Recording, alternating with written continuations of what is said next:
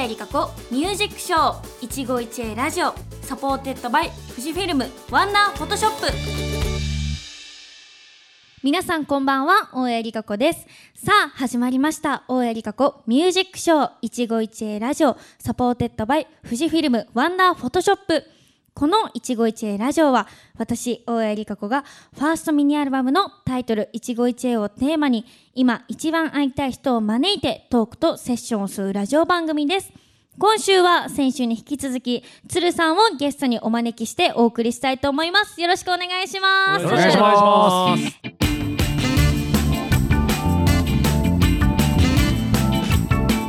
週は一期一会の一にちなんでゲストの方を一から紹介そして第一印象などをお話ししていきましたが今回は一期一会の恋にちなみ鶴さんから恋愛指南をしていただこうと思っております。なるほどね。お願いします、うん。えー、鶴の皆さんからの貴重なアドバイスとても楽しみです。それでは一期一会ラジオスタート。イェイイェイ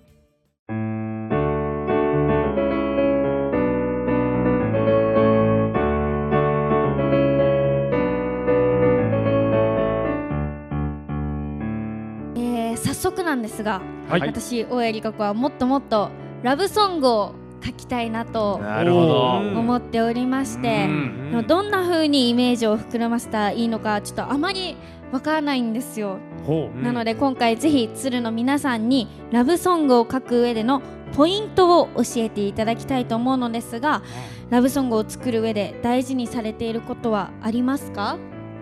ではあっちーさん。私ですか？はいえー、まあラブソングといってもなどこを捉えるかなんですけど、恋愛のラブなのか、はい。人間のラブなのかとか、いろいろあるじゃないですか。はい。うん、まあそれによっても角度は変わりますけど、はい。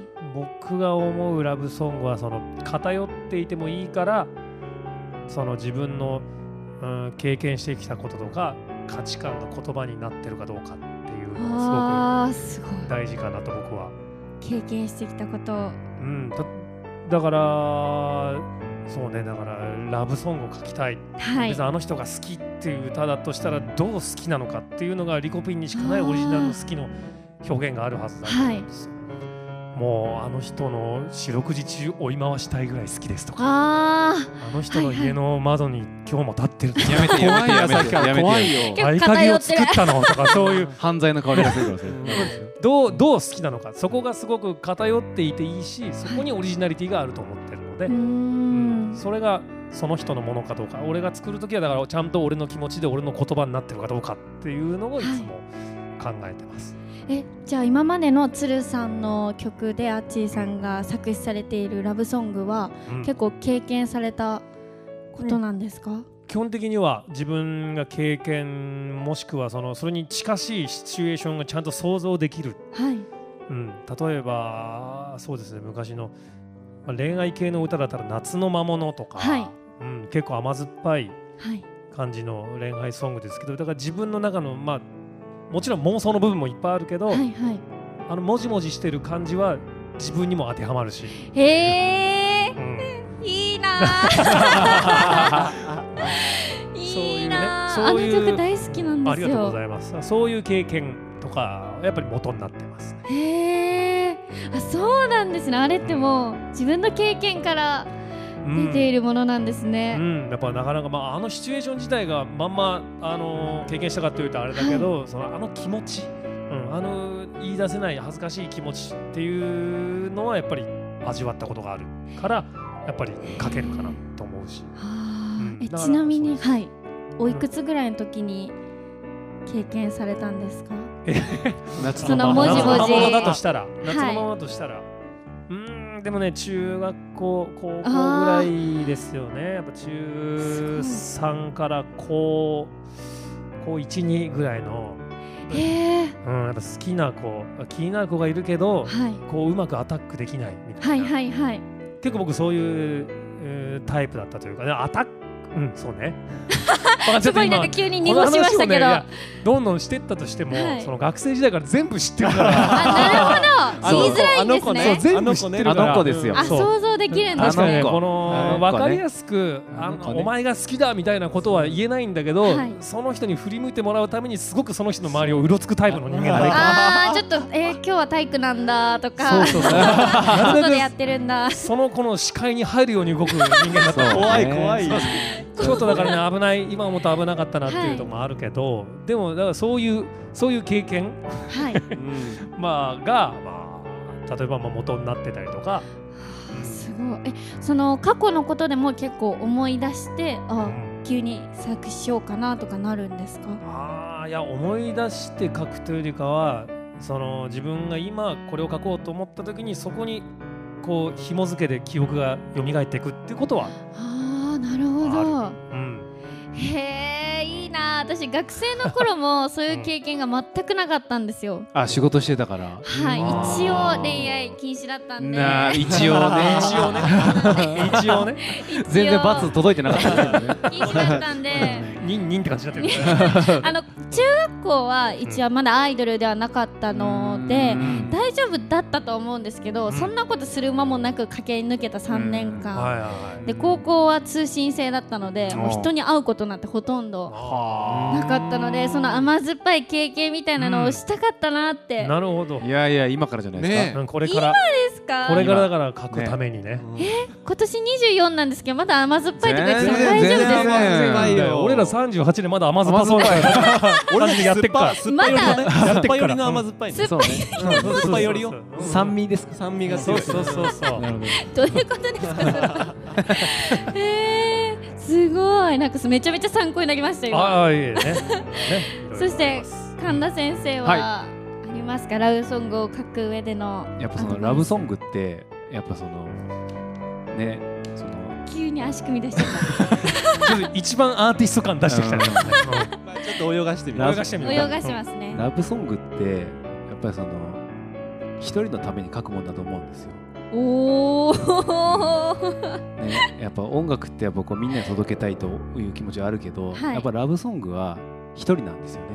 そうなんですか？そうなんですよ。俺が持たんこれ。はそうなんですか、うん俺が限界だもん。まあねこみんなのそれは意図で大丈夫えっ、とね、こう言ってますけど、はい。僕ね曲ね2曲しか書いたことないんですよ。少なかった。2曲なんです。でもとびきりのラブソングよね。とびきりだよしかもその2曲ねあの家族の歌なんで。ああの恋愛じゃないのね。うん。でも家族の。1曲目がお父さんの歌わでで最高です。2曲目がお母さんの歌なんで。これもラブソングですそう。いやそうですよね。まあ、だから僕にとってのラブソングはやっぱ家族愛ですよね。うわめっちゃいい。それはもうご両親にはうん聞かせたりとかは、まあまああの聞いてくれてて。初めて聞いた時になんかその僕いなくてはい。あの感想どうだったって後から聞いたら、はい。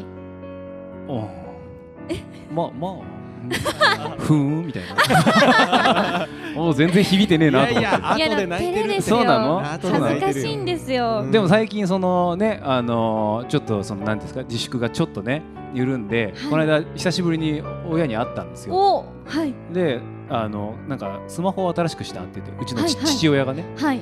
で曲をなんか入れたいと。スマホに。はい。でなんかその俺が書いたその「ファンキーファザー」って曲があって、はい。ファンキーファザーをさ入れたいんだけどさ。どうやって入れたらいいかな。お嬉しい。お興味示してるぞと。うん。わあ嬉しい。自分の歌を入れたいのかと思って、はいはい。だから、うん、ちょっとは愛が届いてるかもしれないですね。うわそれめちゃくちゃ嬉しくないですか、うん。お父さんが言ったら、ねよかったです。えめっちゃそういう家族愛うん。もラブソングの一つ、一つですね。あーよかった、ですよね。よかった。ドンくんさんは私、うんラブソングが多いイメージが。あそうかもあしれないね。るんですけど「うん。てるてる坊主も」歌ってくれたね。はい、歌わせていただいたり桜とかもドンくんさそうんだですよね。ね。うんくんさんの思うラブソングのアドバイスは何ですか？なんかこうねまあ結局好きだっていうことが言いたいわけじゃない？はい。誰が書いてもラブソングってそういうことになっちゃうんだけどはい。一行ぐらいこれは俺にしか言えないんじゃないかなっていう一行を探すそれがあればもうあとはもうこうから広どうにでも広げられるっていうか。すごい。うん。その一行をまず考えて、まず、うん、考えるかちなみにてるてる坊主だと。おー言うのはすげえ恥ずかしい。こういうのねそう歌詞をねこう言うのね恥ずかしがるタイプなんでどんどん言ってくださいね。ど。んどん言って。て。るてる坊主の、うんこれは俺にしか書けないってあいう一行を教えていただいていいですか？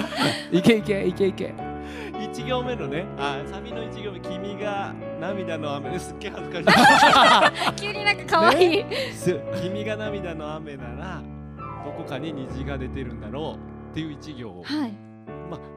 ね涙の雨っていう表現はさもうありきたりな表現だよね。うんから虹が出てんだろうってとこにこうつながったのが俺のすごいとこだったんじゃないかなっていう。すごい。いやいやなんか言ってよ。なんかいや最後最後ちょっとなんかうんごまかしたなと思って。泳がそうかなとごめんって。さっきはごめんって。思ってうん。ちょっすごい。でも確かにそのフレーズはもう他の人からなかなか出てこない。ね。まだ聞いたことないよね。聞いたことないです。とそういうなんか火災ドンくんキラーフレーズはいっぱいあるよね。へあるね。ーねそのねパンチラインというかパンチライン。他にはどんなのがあるんですか？いいいいねいいですね。そんなのがあるんでいいすね。それはちょっと聞きたいですあれ？ねあの人あんな感じの人でしたっけ？コード使うね。大人になったみたいですあそうですか、はい。怖いですね大人になるってね、いやでもあのードンクーさんが作った曲はうん。経験から書かれることが多いんですか？経験。なんかその思ってることはあのあるんだよね。それをこうまあもちろんなんつうの？うん増やしてるっていうかさなんつったら広げてはいるけど、はそのままあったことではないけどいはい。もちろんその思ってることは真ん中にはある感じかな。え鶴さんってモテるんですね。え？だってそれだけ恋愛の経験がたくいやーさんあるってことは。むちゃくちゃ漫画読んだよ。そうね。漫画からも。漫画とか映画とかのその影響もあるし、うん。あるある。でもそのモテるから書けるっていうのとはまた別よ。あそうなんですか、うん、あのー好きになるから書けあの物語が生まれるわけモテる人みたいな立ち位置で喋ってるよね今ね。そう、あ目線がね。の全然モテるとか そうい。うんじゃあそうい。うんじゃないんだけど、うん。あの だってモテるものどっちかというと自分が好きにななるからさ。あそっちじゃだからそれはモテると関係なく自分が好きでああだこうだ試行錯誤するから、ーはい。そこになんかこう面白いことが生まれるわけであって。へえ、いいなそんなこと語ってみたい。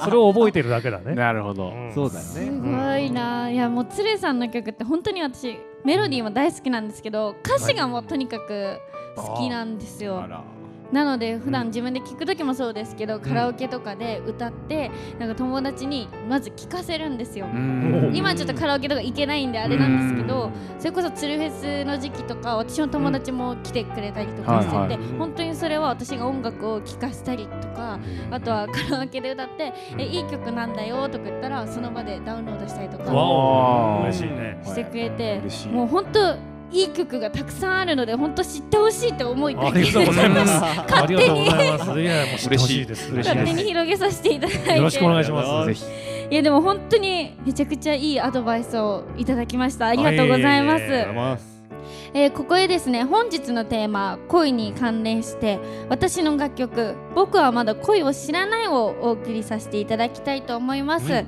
えーこちら私が初めて作詞作曲をした楽曲で8月5日に発売予定のファーストミニアルバム「一期一会」にも収録されているので皆さんぜひチェックしてみてください。それでは聴いてください。大江里香子で「僕はまだ恋を知らない」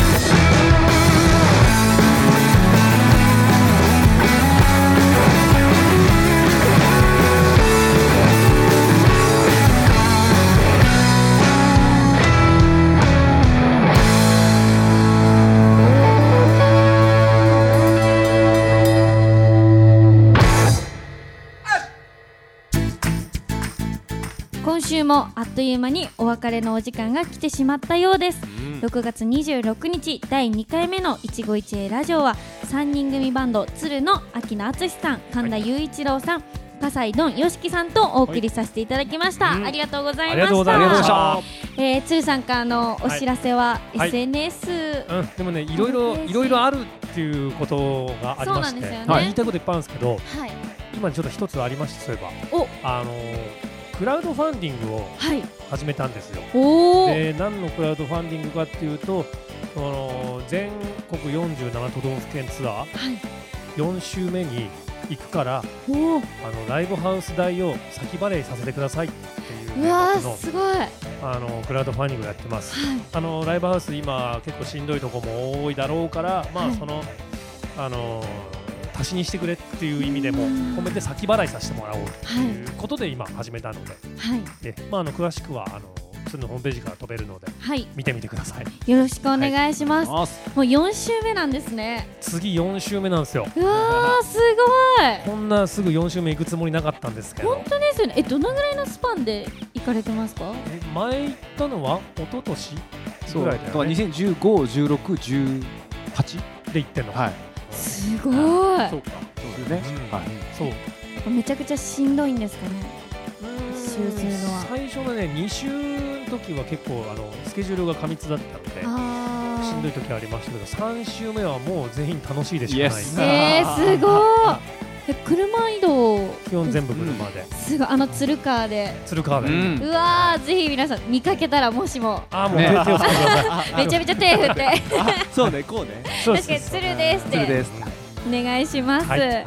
えー来週の放送は7月3日金曜日23時から引き続き鶴さんとお送りさせていただきますまたこの放送は YouTube、Spotify、SoundCloud、Podcast にてアーカイブ配信されるのでもう一度聞きたいという方はぜひチェックしてください。大谷理香子のファンクラブでは公開収録の様子もアップしていきます。こちらもぜひチェックをお願いします。